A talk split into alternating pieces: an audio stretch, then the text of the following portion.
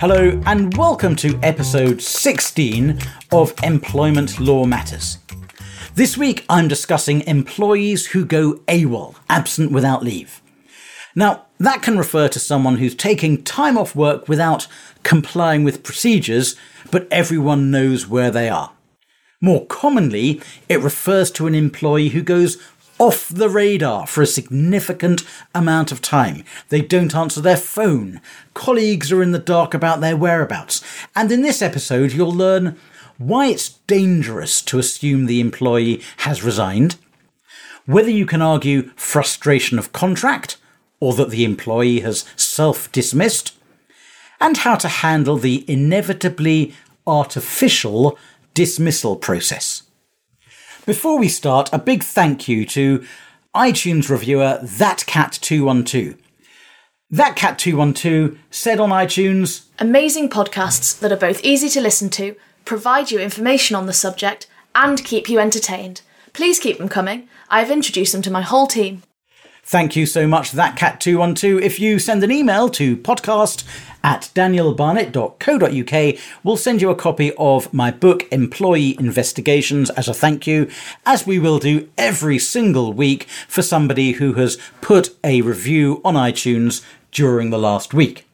And now, on with the episode. Welcome to Employment Law Matters with Barrister Daniel Barnett. Going AWOL is rare, but it happens. A new recruit doesn't turn up after their first week, or maybe an employee facing dismissal can't be contacted. There may even be issues involved where an employee has lost their right to work in the UK, or maybe they're lying low after committing a crime. The underlying reasons will generally inform your view of their culpability and what your response should be. Absence occasioned by a family member's sudden illness isn't the same as absence for a sneaky holiday in Spain. There are a few potential employment law routes to resolving AWOL situations, but all begin with a view of employer risk based on the employee's length of service for unfair dismissal and other potential liabilities such as discrimination. Some employers will take a they've clearly thrown in the towel, let's move on stance and interpret an employee's absence as a resignation. Now, one advantage of it being a resignation is if it's a resignation, it's not a dismissal. In normal situations, if it's not a dismissal, it can't be an unfair dismissal. But a key aspect of a legally effective resignation is the lack of ambiguity about what's intended. That's why most employers insist on notice in writing. That's not the case with an AWOL employee. They might have resigned, but they might not have done. And it's risky to assume resignation in that situation. Now, you can mitigate the risk by sending an email or a letter to the employee saying, unless we hear from you by date, you will be taken to have resigned your position. That would seem fair enough. But where an employee doesn't respond, and you wrap up the employment on the basis of a resignation, there's still a chance that will be found to be a dismissal.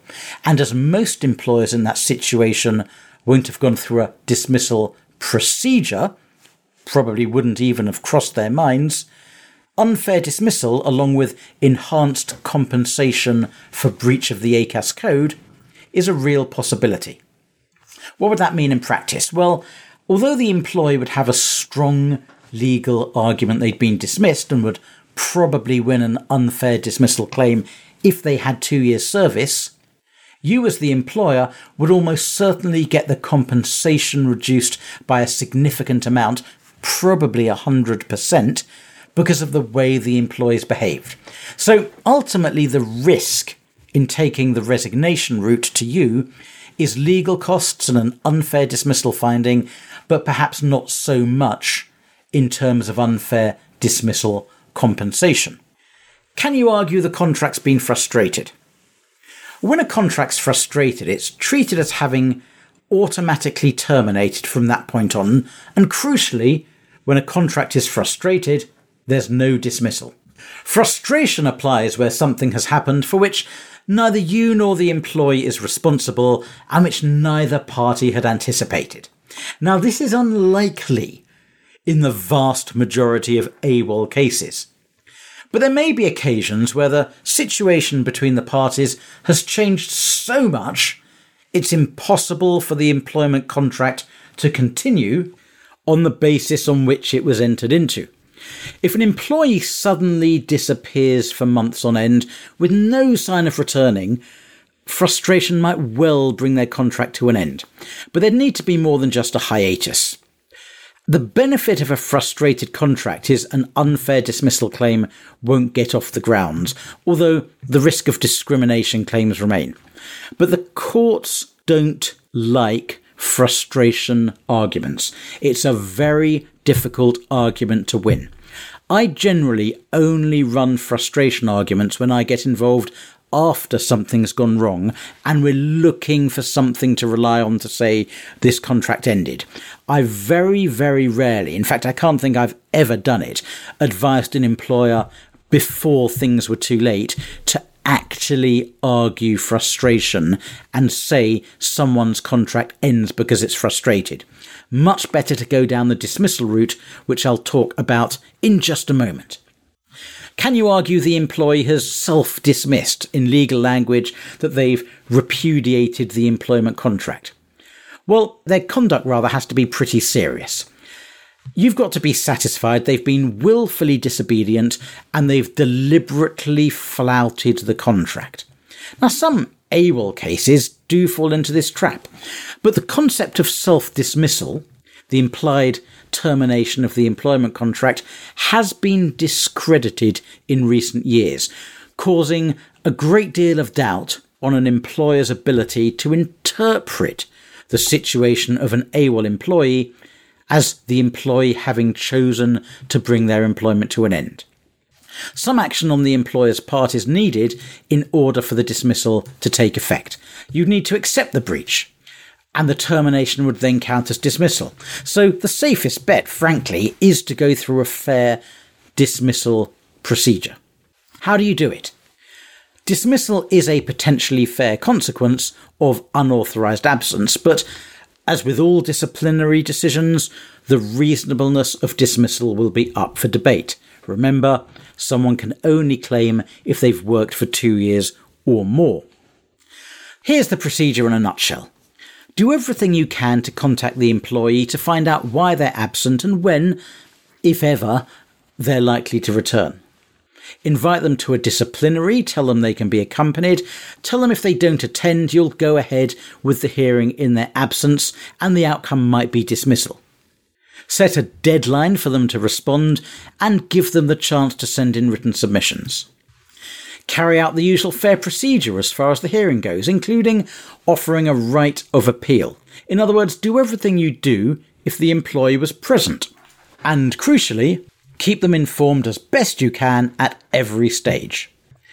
Be aware of the potential for an AWOL employee to reappear without warning some weeks or months down the line and argue you sent letters to the wrong address or they didn't pick up your voicemails.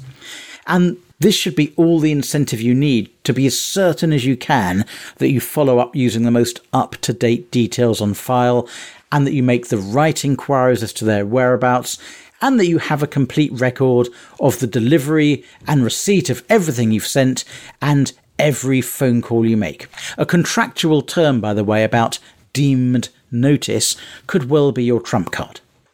My advice in a persistent AWOL case is normally to head down the dismissal route as opposed to relying on the other, more difficult arguments. It has the benefit of a process to follow, albeit one that will take a little bit of time and effort. Make sure your attempts to make contact are regular and varied. Keep trying, keep good notes.